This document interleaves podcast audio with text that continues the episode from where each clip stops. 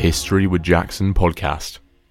Hello and welcome back to the History of Jackson podcast. I'm your still sickly sounding host, Jackson. And in today's episode, we're talking to Arun Daniels, who is a historian all about his work redefining Eneolithic human horse interactions in Central Eurasia. This was a really fascinating conversation with Arun as we discussed various different ways of taming and domesticating horses, co domestication between horses and humans, but also the importance of archaeology within these studies. I know you're really going to love listening to Arun talk about these these different topics and exploring them with him because it's something that it's a very different topic, but it's nonetheless an important one to learn about. Now, if you enjoy the topics and conversations that we have here at History Jackson, please do consider heading to History Jackson Plus on Apple Podcasts or the Buy Me a Coffee profile in the description below to continue to support us. Now, without further ado, I'll leave you with Arun. So, hello and welcome back to the History with Jackson podcast. Today, we're talking to historian Arun Daniels about his article, Redefining Eneolithic Human Horse Interactions in Central Eurasia. How you doing, Arun? I'm great, thanks. I am great. Uh, nice to be on the show. Thanks for having me. no, me. It's, it's great to have you on. I'm really excited to talk about something which I think is often, uh, not even often ignored, hardly known. And I think it's an important topic for us to discuss today. Yeah, I'm, you're, you're quite right. I mean, even for me, like when I was looking into this, there's things that I was like, whoa. um, it's it's always really enriching, I think, when you start looking at different cultures around the world and their their own relationship to an animal maybe we take for granted, um, or think that there's only maybe a few modes of interaction with. No, I, I certainly agree in terms of the horses. I think a lot of people do take them for granted, but I want to I want to dive down there a little bit. You know, what was the inspiration for you wanting to to write this piece? Because obviously it's it's a very specific study, but an incredibly interesting one. I think it, it was sort of like a niggling thing in the back of my mind for a while, and I suppose it was sort of in feasibility of what sort of research could I find? How could I find it? Um, you know, was there enough documented evidence of the things I already knew a little bit about? Um, and it just took a while to sort of sort of galvanize all of those different research strands. But I think the things that were really um, sort of encouraging me, motivating me to do it was, I suppose, my personal link is my granddad. So he used to train horses. Um, uh, he was a good old Irishman, uh, and he uh, looked after a bunch of horses in the stables for some lord and lady in the West Country, and I cannot remember their name. Um, but yeah, so he was he was in the stables every day um, till the day he died, really. Uh, and he was always a stickler for for not being so, so strict with them. This sort of domineering, um, almost sort of like you know, terrifying them into submission kind of uh, techniques, which I think used to be more popular, but isn't as much today. Uh, but yeah, he was very much about just being on the same level as the animal, uh, trying to sort of afford it a bit more agency. Um, so yeah, he, he was he was against the whole sort of punishment and discipline approach, um, which I think at the time uh, was quite popular. Certainly, if you're training horses for the races and you know such things. Um, and then the other, I think the other thing that was probably it's it comes from sort of a more general um, theme, which is I'm just really interested in how humans have their sort of relationship with nature has evolved throughout the millennia. You know how it's changed in different parts of the world with different groups. Um, how you know you have individual approaches, you have sort of group dynamics, um, and also how we got where we are today, and what we're doing with nature today. Um, which I think is probably enough to say. The moment uh, isn't so great. So I suppose for me, I, I, was just wanting to look at different alternatives, different ways that are maybe, um, you know, maybe a bit more respectful, um, or a little bit more uh, appreciative of what we have around us. Um, yeah, so I think those are two main things that were really sort of fueling me. But also, I think the idea of domestication is something that just bugged me for a bit. Um, because it's always seen as something that's quite a one-sided top-down what we do to the thing quite a mechanical sort of approach you know uh, press a button, you get a response. You know, you sort of add these ingredients, you get the formula. Ta-da! It's a domesticated animal. you know, as if you're making a car.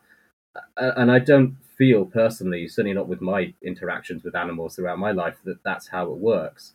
There's always been a, a, a give and take. There's always been an agency in both parties. There's been a sort of fluid dynamic, even if it's just, you know, interacting with the, um, you know, with the, with friend's pet cat. Um, you know, I mean, they've all got their own personalities, but um, even that personality is something that I think can also factor in certain animals' interactions as well. Um, so I suppose I just wanted to see if if it actually holds up to scrutiny, and certainly in, in terms of horses, where the evidence is sort of multivocal, it isn't absolute. Uh, there's a lot of indirect evidence for certain things, um, and there's a lot of theories, and they seem to be changing you know, uh, as much as the wind changes or the weather, certainly in England. Um, so yeah, I think that's kind of a, a, long-winded version. I think it's really nice how you came into it. You know, as as we see with a lot of historians, it's a family member gets you interested in one thing, and then your general interest in, in wanting to explore something even further takes you to want to explore that to a different level. And I think it's really nice that you're able to mesh those. But I do I do certainly agree that you know, my I've got two dogs here and a, and a mm. cat. Their three personalities are incredibly different, uh, and even though they're domesticated, you know, you, you the way that you interact with each of those animals is is very different, and it's incre- it's incredibly interesting to think about how different people across the millennia have interacted with their with their animals. But I want to ask, you know, why do we think why do you think it's important for us to study the the history and the role of horses in in society? Uh, I know we've touched on a little bit, but you know, at the moment in society, horses don't have such a big role anymore compared to what they've had for the past millennia. Well, I think that brings on to the sort of the things that already we always talk about in terms of horses, you know, warfare or transportation. You know, those are the things that they were integral to up until, well, I mean, in some countries they still are. I mean, maybe not warfare, but certainly transportation. Um, and you know, in, in certainly in, in our, our, neck of the woods, probably up until what even 50, 60 years ago in some parts of this country, still powering industry. Um, but I think it's because it's such a sensitive animal. You know, um, it's not a predatory animal. That's another interesting thing, right? Like, there's there's quite a lot of domesticated animals which can be sort of of the predatory type that we interact with in a social way that we include within our group. Then there's domesticated animals, which are the prey type, which we may want to put into a box, put into a cage, milk it, get eggs from it, you know, slice it up and do a kind of thing with it and take what we want. And I think that those sorts of distinctions can be a little blurred when you look at horses because, well, some suggestions are that they were initially domesticated primarily for um, you know secondary use, not primary use. I mean, okay, yes, some some believe that it was because of wanted to have like a, a, a firm, stable source of meat. Um, but I think there's a lot more theories that suggest, oh, it's it's primarily for transportation. It's because of their use uh, and functionality. It's because of them producing milk. It's producing things like that. Uh, it's something that could be ridden. Um, I mean, that's something we can talk about later. How the hell do you get the uh, the idea of jumping on the back of this thing. um, whoever the first person was to do that, um, that would have been a fun thing to to watch. Um, but uh, I think it's it's like a I see it as a barometer for you know maybe this is sort of a bit sort of blasé, but like as a barometer for society, how this animal has been utilized over the last three, four, five thousand years can sometimes reflect where we're at as human beings and what we are trying to do in the world. Um, and yeah, a lot of historical narratives tend to say, ah, it was the horse that, you know, powered this, it was the horse that did that, you know. But it was it's more like our use of the horse that did that. Um, and there's this kind of myth as well that you know anyone who sits on a horse with a sword is in, invincible, right? You can't you can't knock them out, you can't take them out. That's it, you know, as if it's like some sort of primitive form of a tank, unstoppable and you know there, there's a lot of issues with that as well. I think, but um, these kinds of things that uh, I think we're taking for granted historically, archaeologically, uh, socially as well, and yeah, because they're not um, integral to sort of practicalities of life, but they are integral to uh, what entertainment. You know, horse racing brings in billions of well, pounds or dollars, depending where you are, uh, every year, um, and they're still they're, they're seen as a prestige animal, right? They're seen they're, they're they're put on this this sort of status that's different to other animals. Um, and it's something that's quite a unique sort of evolution of an animal throughout the ages and to how it's gotten to where it is today.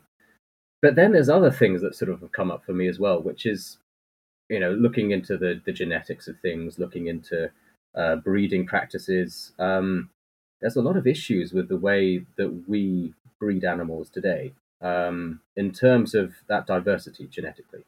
You know, and certainly in horses, uh, you know, these are kind of like closed gene pools these are these are animals that we're trying to get the best sporting animal out of.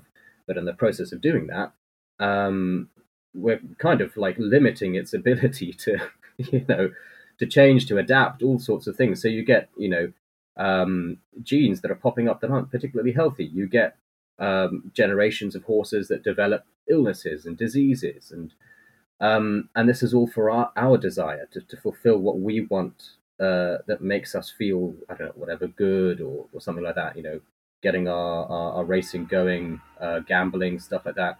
Uh, I mean, of course, there's other places in the world where that's not the case, but um, I suppose I'm mainly talking about the Western world here. Um, so those are other issues that I think have come up for me, which is just animal welfare as a whole. Um, as I said, it's changing. It's far more sort of um, uh, self-reflexive today than it used to be maybe 20, 10 years ago, even, I suppose. Um, but those things are, I think, are really, really problematic um, if we don't address them because it's something we take for granted, something that then is put on to, into another animal. You know, I mean, let's just look at the use of, uh, of dairy animals, how we how we um, you know look after our chickens in various parts of the country, uh, parts of the world. Um, they're all kind of the way that we perceive the animal, how how useful it is to us, you know.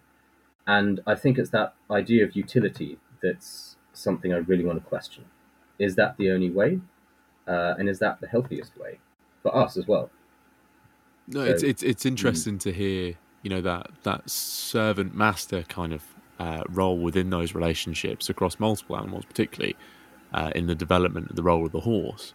Now, your paper mainly focuses on Central Eurasia, and you know, you, when you were talking about reasons for domestication of the horses, you know, were those reasons the same reasons uh, for for people in Central Eurasia?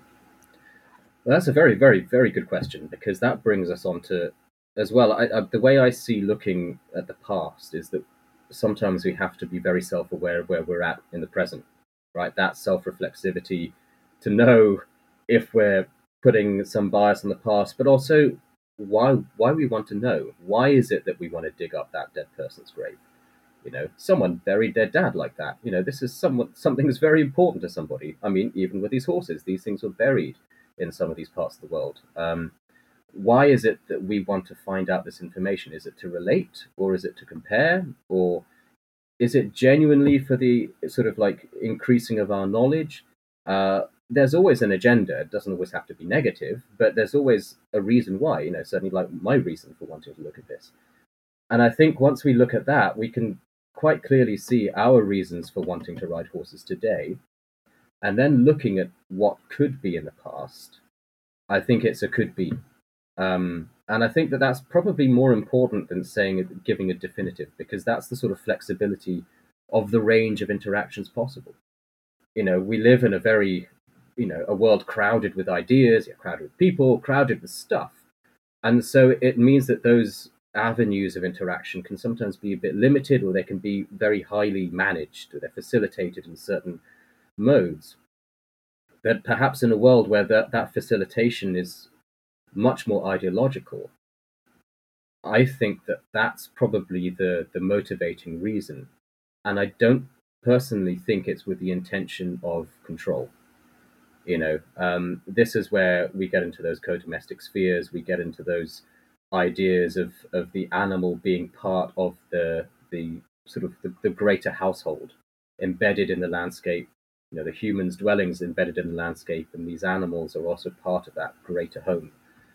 Um, so again, it's I suppose it's unpacking. Did someone actually think one day, wake up in the morning, go, "Oh, you know what? I'm going to jump at that animal. This is going to be great idea." You know, hopefully I won't die, but people are going to think I'm cool. You know, imagine all the fist bumps I'll get, uh, all the likes. Oh wait, likes didn't exist back then, or did they? Um, but I think when you start looking at it that way, you see that actually is that re- does that hold up to scrutiny? A lot of these animals, when you're looking in various uh, cultures throughout time, and if you're looking at uh, in North America, looking at the Blackfoot nations, um, primarily they take on a spiritual purpose. Yes, even the dog before the introduction of the horse, or should I say, reintroduction of the horse, um, you know, had a practical use, but it was still a revered animal. But then when the horse comes in, very quickly, you know, within a decade or two, it's suddenly taken on all of these roles in society. So I kind of wonder if veneration is probably a really important aspect of this, not just what can we extract from it. And that extractive approach to things, I think, is something that's developed over our current few hundred years of development in society. Um, and the efficiency, the, the mechanization, the productivity, the things that we can get from nature to improve our world. But if you perceived nature or the natural world as perfect already in itself, are you going out there to improve it? Is domestication about improving the animal? I mean, these are some of the thoughts coming up in the, you know, Enlightenment thinking uh, in the 1800s. You know, go out and find an animal, see if it's useful for society, take it back, let's give it a go. If not, that's it. You know, someone can cook it on a barbecue or whatever. Um, but these days, you know, I don't, I don't think we we we need to look back at that because our priorities are different, right? We don't think that that's important, but then we're abusing animals today, right? So it's still under there. It's still underlying the very foundations of our society. Is that relationship with it? The idea of the human being separate from the natural world and then coming into it to perfect it. So I think you make a really inter- uh, important point there. Actually, uh, is that you know you need to have that reflexivity about history I think a lot of us take take for granted, and I think a lot of us think as well that a lot of facts in history are, are definitive, and that we all come away with an idea that you know this is what happened, this is why it happened, bish bash bosh, that's it. But there's a lot of different factors and, and a lot of different potential answers, like you're you're bringing about with the the reason for domestication of horses across different places is that there's different reasons, and we can't be sure of those reasons because we weren't there for all of these interactions. But you know, talking about domestication and and we are looking at you know we've you're making a great point about putting today's values onto the values of the past. But you know, you're also talking about some of the issues that someone might have.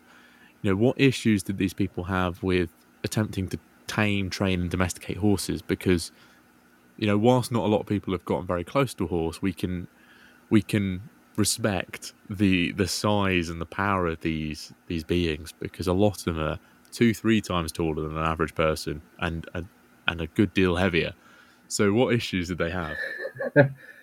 I can speak from personal experience, actually. Um, a couple of years ago, so um, I can't remember where I was at, but there was a bunch of wild ponies um, and they were sort of roaming around. I was going for a hike, um, and um, I don't know why. I just thought, hmm, I've done a little bit of reading around things. Okay, yeah, Granddad said these things before. You know, I mean, he passed away before I was born, but you know, he said these things to Mum about how you do things, whatever. So I thought, okay, let's let's let's try and make some friends here.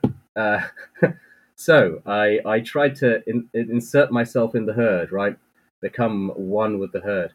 Um, and I think it was over over a couple of days. So I sort of brought things. I brought like you know bits of fruit, apple, carrot, whatever. Um, and I sort of just tried observing the different animals in the in the herd. I, I thought, okay, some of these horses are a bit young, some of them are a bit older. I can see that's possibly the lead mare. Um, and I think that this was this was there was only some sort of young um, young males in it. So um, that was kind of like that was a reassuring thing because obviously if you have a stallion in the herd, it can be a bit um, problematic and a wild one. Uh, and then after after some time, I sort of started to see some of them were a bit more calmer than others. So I I tried getting a bit closer to them, you know, stroking them on the nose, letting them smell me, uh, letting them have the agency as well to come to me. So it was a bit boring sometimes, just sort of sitting there watching. Um, and anyway, to cut a long story short, after some time, I eventually sort of uh, decided upon this this one horse, and I thought, aha, okay, this is the one. Here we go all right, matey. Um, let's see what happens. Um, so, you know, um, again, trying to get close to it, you know, trying to get around the side of the animal. Again, it's about sort of reassuring the horse that it's you're not a threat, um, and and sort of trying to mimic those herd behaviors as well. But anyway, so I, I sort of you know leant up against it, getting it used to my touch and everything, after some time, I, I managed to actually put my entire body weight over it and sort of was just sort of resting over it like that. Um, and then it was sort of just a bit placid. It was like, okay, that's cool. All right, got off, tried a few more times. Uh, and then the next day, I thought, okay, let's be a bit more daring. Um, so then did the sort of same process again. Uh, and then I got to that stage of putting my body weight, and I thought, okay, let's get a leg over. I'm probably sure there's many people listening to this thinking I'm an idiot. But anyway, so I got leg over, uh, not in that way, but um, so I'm on this horse, uh, and again, just sort of trying to very gently move my body weight onto it. So not like a point, you know, just plonking yourself. So I'm on this horse, um, and it sort of just stopped breathing, and it's like, and I could feel the tension in its muscles underneath me, and I'm like, ah, okay right, this might not end well. Um, so then after, I think it was probably about good 20, 30 seconds. You know, I was just sort of very gently on it, just sort of just you know, gently stroking the side of it. And then suddenly it just kicked out from underneath me. Um, it was quite, I, I wish someone had seen it because I literally got knocked off. I don't know if you've done martial arts, but I ended up landing in horse stance on my legs like this. Oh, wow, that was that was quite quite scary. Um, literally got bucked off the end. Um, and then I thought, okay, I'll persist. So then the next day I tried again, uh, and then this time I really got it was like a bucking kind of you know sort of like cowboy kind of thing. I really got thrown off, and I think it was probably about by by round three, and I was already having to sort of leave where I was staying. Uh, and then I, I discovered that it, okay, this is going to take a long time. Anyway, the long story short is um, that's my personal experience from horses today that aren't necessarily uh, wild, wild. Um, you know, these are probably sort of off offshoots from a domestic breed from some time ago.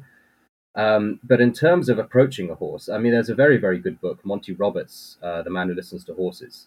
Um, I mean, there's there's probably things in there which you do have to, you know, he's very much about intuition, right? He's very much about being in the in the mind and the body and being present within yourself and and having that sort of calm assertive energy. Um, and it's probably not what every academic would um, would go on about you know? Uh, it's it's maybe a bit more left field as they would say. Um, but it's I, it's certainly stuff that works. I mean he's managed to do it with with deer you know? And deer is a far more skittish animal than horse. Um, and his process was again slowly getting used to the herd observing them. And it was at night that he managed to to notice that a lot of the herd interactions actually occurred as opposed to the day. That's when you'd see the lead mare, uh, you know, dishing out discipline to the younger ones when they weren't behaving. Uh, that it's the lead mare holding most of that discipline, um, and it's the it's the stallion that then does more of the protective activities during the day or even the night when there's sort of predators attacking. But it's the mare that keeps that social cohesion. So that's where he managed to learn about the sociality of the horses uh, and these are wild Mustangs uh, in North America. Now, going back, okay, long story, uh, winding all the way back round. So, if we're talking about the horses that are supposedly domesticated in Botai in northern Kazakhstan, um, not long ago, a genetic study uh, came out uh, now suggesting that these horses are not uh, related to modern domesticates. These horses are closely related to the Przewalski horse. Uh, which is supposedly the last remaining wild horse, truly wild horse of the world. Uh, and that threw up a whole load of questions, right? So if this horse um, that they were riding um, is an ancestor of this modern Przewalski horse, then it means that this horse isn't truly what biologically you would define as a truly wild specimen. It's been domesticated at some point. But then that's on the premise that the horse was domesticated in the first place.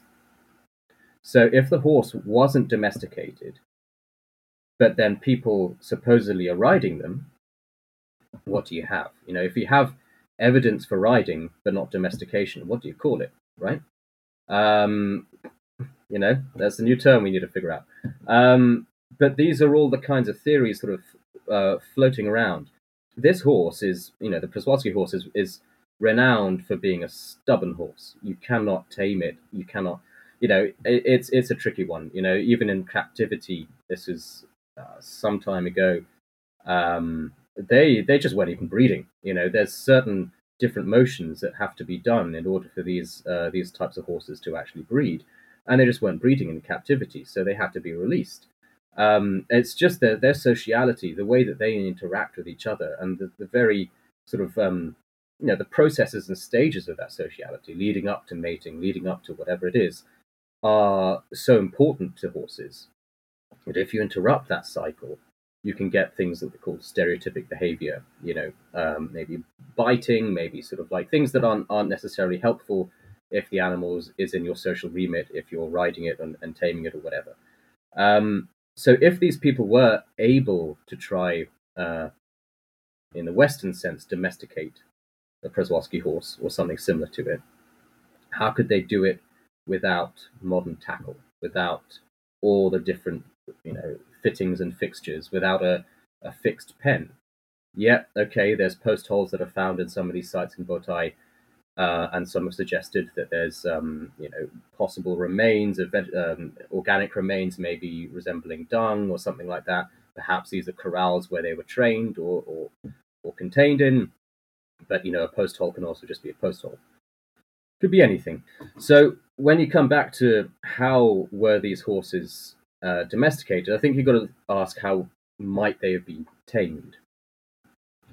Um, and that's where you come into natural horsemanship techniques. So things like what Monty Roberts has been experimenting with for, for decades, uh, what Pat Parelli had been experimenting with uh, for decades as well. These these methods of utilizing natural horse behavior, um, maybe using a few things, um, maybe a rope, maybe a, a few little gizmos, but in an open in the open air. Yeah, you might have a corral as well. Monty Roberts has managed to do it outside of a corral as well. Um, it takes time, but not as long as you think.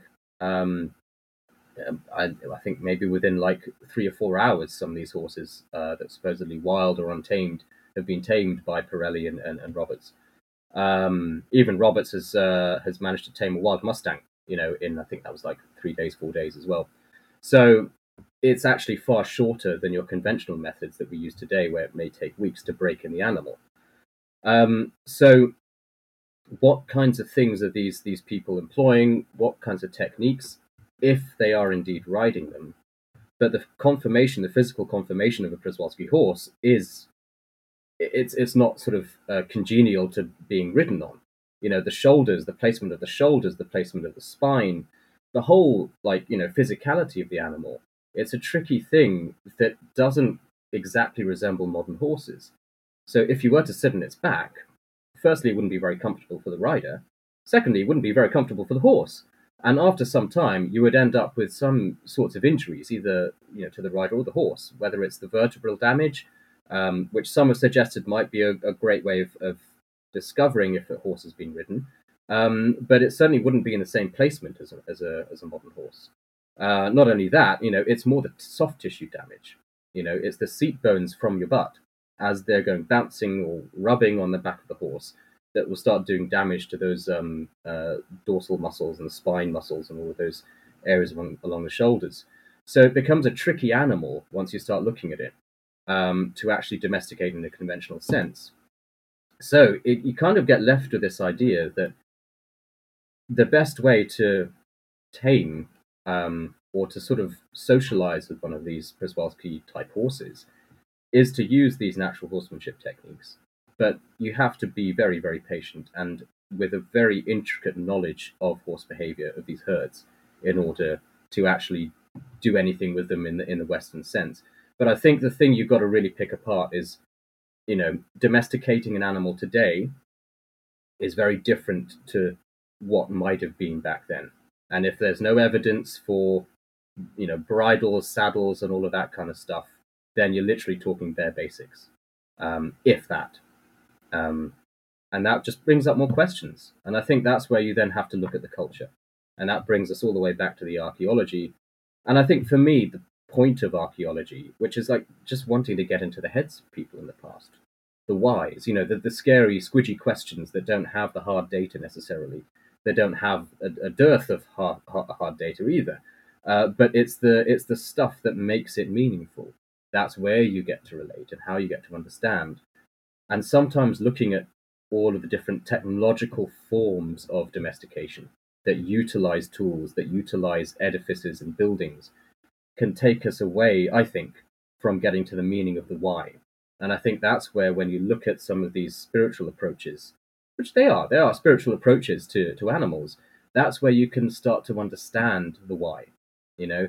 And that's where you can see where they've been ritually buried, these horses, where you can see where they've been ritually treated, uh, different aspects of the body that might have been more important than others and have been put in, in ritual contexts with other human beings and such like. That's where you see that there is meaning behind it. So sometimes I wonder if looking for domestication is our modern hang up that might not be what their initial intention was 5,000 years ago. I think you made some really good, uh, really nice distinctions there for us as well as historians. Is you're making that distinction between traditional Western views on how we treat animals and, and, and, what our relationship with animals is. And then that, that distinction between domestication and, and taming, because the two are very different. Uh, and it's it's a it's an important distinction to probably keep in mind throughout all of these all of these interactions is if you put a Western traditional modern Western lens on these things that we're looking at, it can often skew how we view these relationships from the past and these interactions in the past. But you've, you you gave me a great segue with the end of your answer there about archaeology, and and within your paper you you discuss archaeological and scientific findings quite quite a bit in and in great detail, and you start to touch on it a little bit there. How helpful has archaeology and scientific findings been in helping us to explore the the interactions between humans and horses and and and their lives together in, in Central Eurasia. I think that's that's a really good point to cover, really, because without that, I mean, this is where it is that composite, holistic approach. Without that hard stuff, you know, you don't have anything firm to jump off from, right? Uh, but if you don't jump, then you're never going to get to the other side. Sometimes you can't build a bridge. Sometimes you've got to take a leap. I think of that scene in Indiana Jones, right? um, where he's got to take the leap from the lion's head or whatever. Um, in terms of the archaeology in Central Asia, yeah, there's quite a lot of, uh, of, of, really interesting findings. Um, various sites that have uh, tons and tons of horse bones, uh, tens of thousands, hundreds of thousands of horse bones. Um, you know, Botai is one example. Um, you've got uh, Khvalynsk as well. That's an earlier cemetery. Um, and you see different uses of them. So you can see where they've been perhaps hunted, um, and where you see these large agglomerations of the bones. And then you see where they've been buried in particular burials with a certain individual. And you'll see the phalanges, you know, the, the toe bits, uh, the toe bones, or you'll see uh, the horse skull. That's a very, very interesting thing because the horse skull is still something very important to uh, modern uh, Mongolian herders, certainly in the Arkhangai province. It's still revered as probably the most important aspect of the animal after it's died. Um, and so when you see those similarities there as well, again, similarities, not the same, you can see that there is there is a meaning there, uh, a spiritual meaning, and it's probably not the same meaning, um, but you can certainly see that someone's gone to the effort of doing it. I mean, even in um, in Dereivka, uh, so this is in in Ukraine. Um, there's there's you know suggestions again of ritual treatment, certainly of dogs. Uh, it's interesting as well, where sometimes you find dogs, you certainly can find horses. but yeah, those material findings um, are the things that really emphasize a ritual treatment. And I think it's that ritual treatment that can tend to get overlooked. The fact that it has been ritually treated is sometimes more important than the things you can't find that you, you expect to find when you're looking for domestication. So sometimes I wonder if it, if we weren't to look for domestication, we might see a lot more.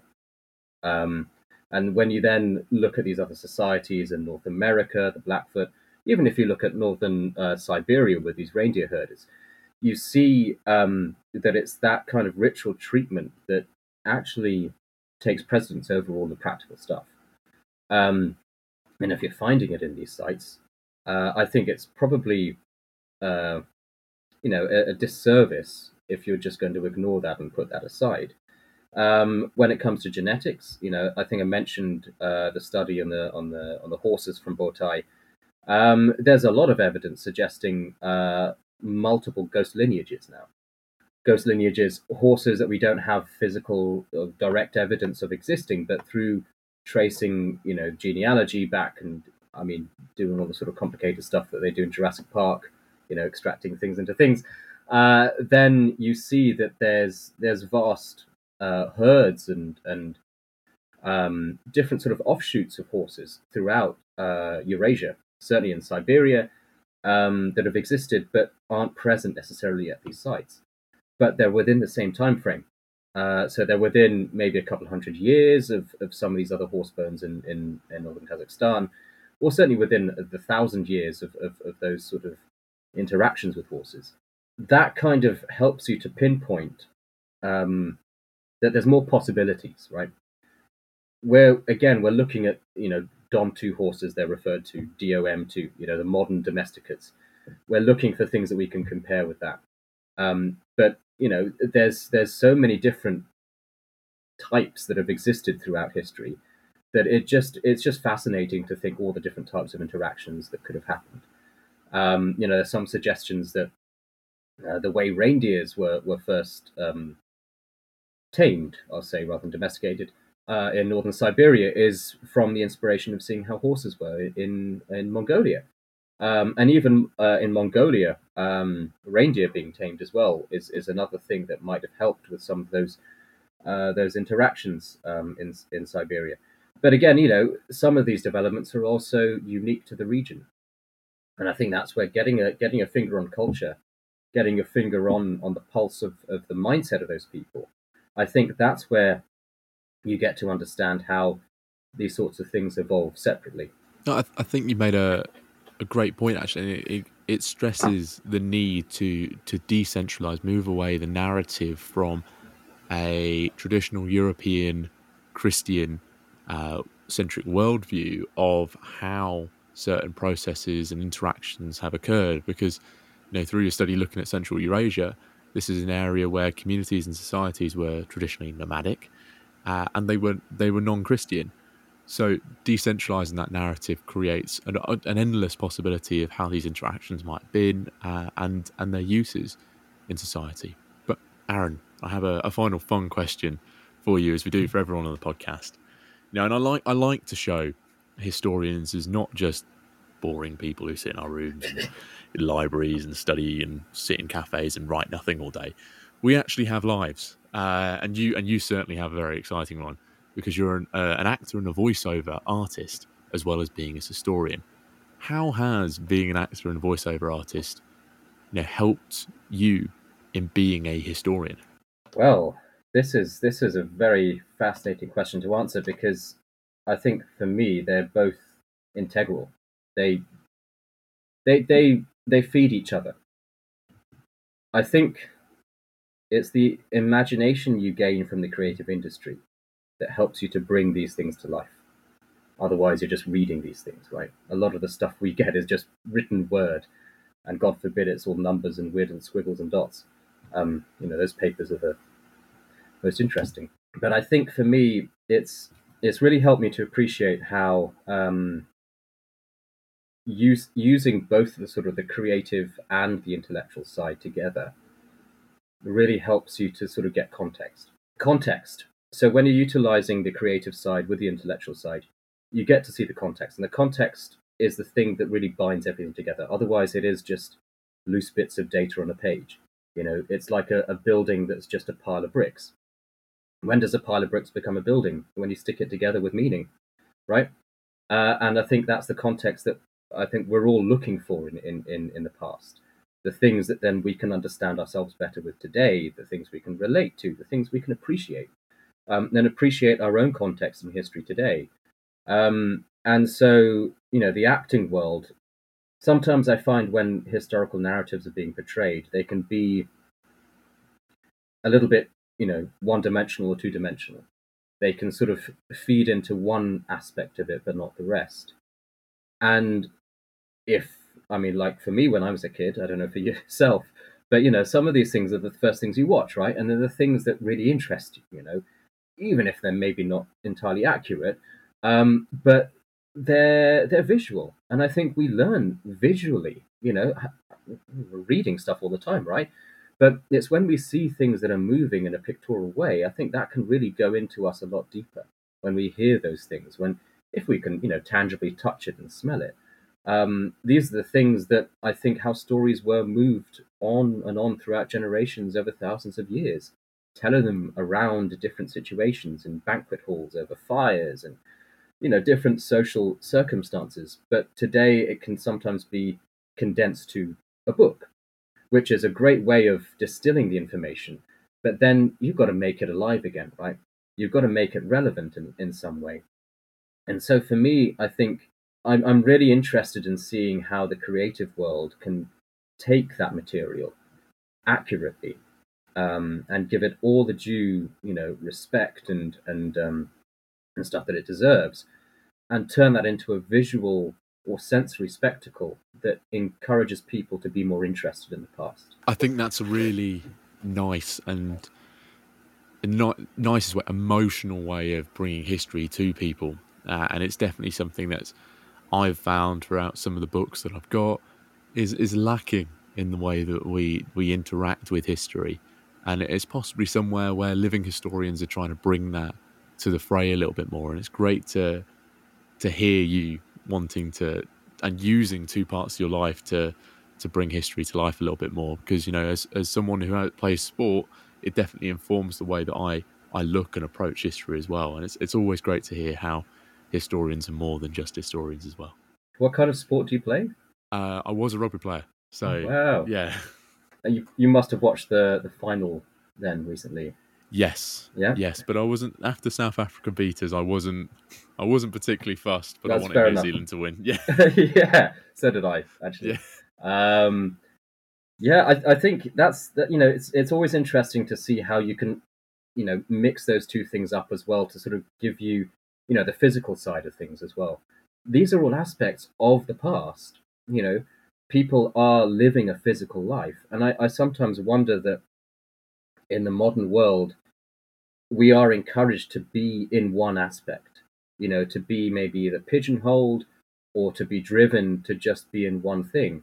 But that doesn't lead you to become a rounded person. It doesn't also help you to to understand those people in the past. And you know, that that physical aspect of things I think is a great way of understanding how, you know, physicality through whether it's warfare or you know social interactions and sports over the time, you know, has actually been so important to to, to history and, and civilizations. Um, and I think, like certainly for me with the with the acting world as well, this is all the sorts of things that make it worth finding out. Right? It makes it worth living for, um, and it keeps our interest in it. No, I think I think that's a wonderful point there. I think that's a wonderful point. But obviously, our listeners are going to want to go away, find you, and interact with you online. Arun, where can they find you? All right, uh, you can find me on Instagram uh, at Arun Daniel Sharma. Um, my short film, uh, which will be coming out probably in the next couple of months, we've got a lot of post production to do. Um, that is a historical narrative uh, set in the early Middle Ages, uh, following one man's pilgrimage uh, to a certain church in the countryside. Um, and yeah, that'll be up and running I think I'll, I'll, keep you posted about that when it when it comes out. Um, but yeah, I've got my my my website, my actors website is being uh, currently under construction when it's being developed again. kind of um, needed to sort of change a few things up. But that's www.aarondaniel.com. Um, yeah, so you can find Awesome. find me. Yeah, I'll make sure those are in the description for our listeners to go and interact with Yeah. and find you. So thank you very much for coming on, Arun. Appreciate thanks it. Thanks a lot. Thanks a lot. It's been great to chat. Now, I really hope that you enjoyed this episode with Arun, all about his paper, Redefining Eneolithic Human Horse Interactions in Central Eurasia. There was an awful lot going on in that conversation, and I learned so much about the different methods of taming and domesticating horses, and learned even more about the importance of archaeology, but also of science within our study of history. Now, if you enjoyed this episode or any of the other ones that we have produced, please do consider supporting us through the Buy Me a Coffee profile in the description below or History Jackson Plus on Apple Podcasts. Next week, we have another awesome episode lined up, and I know you're going to enjoy that one. So I'll see you all next week.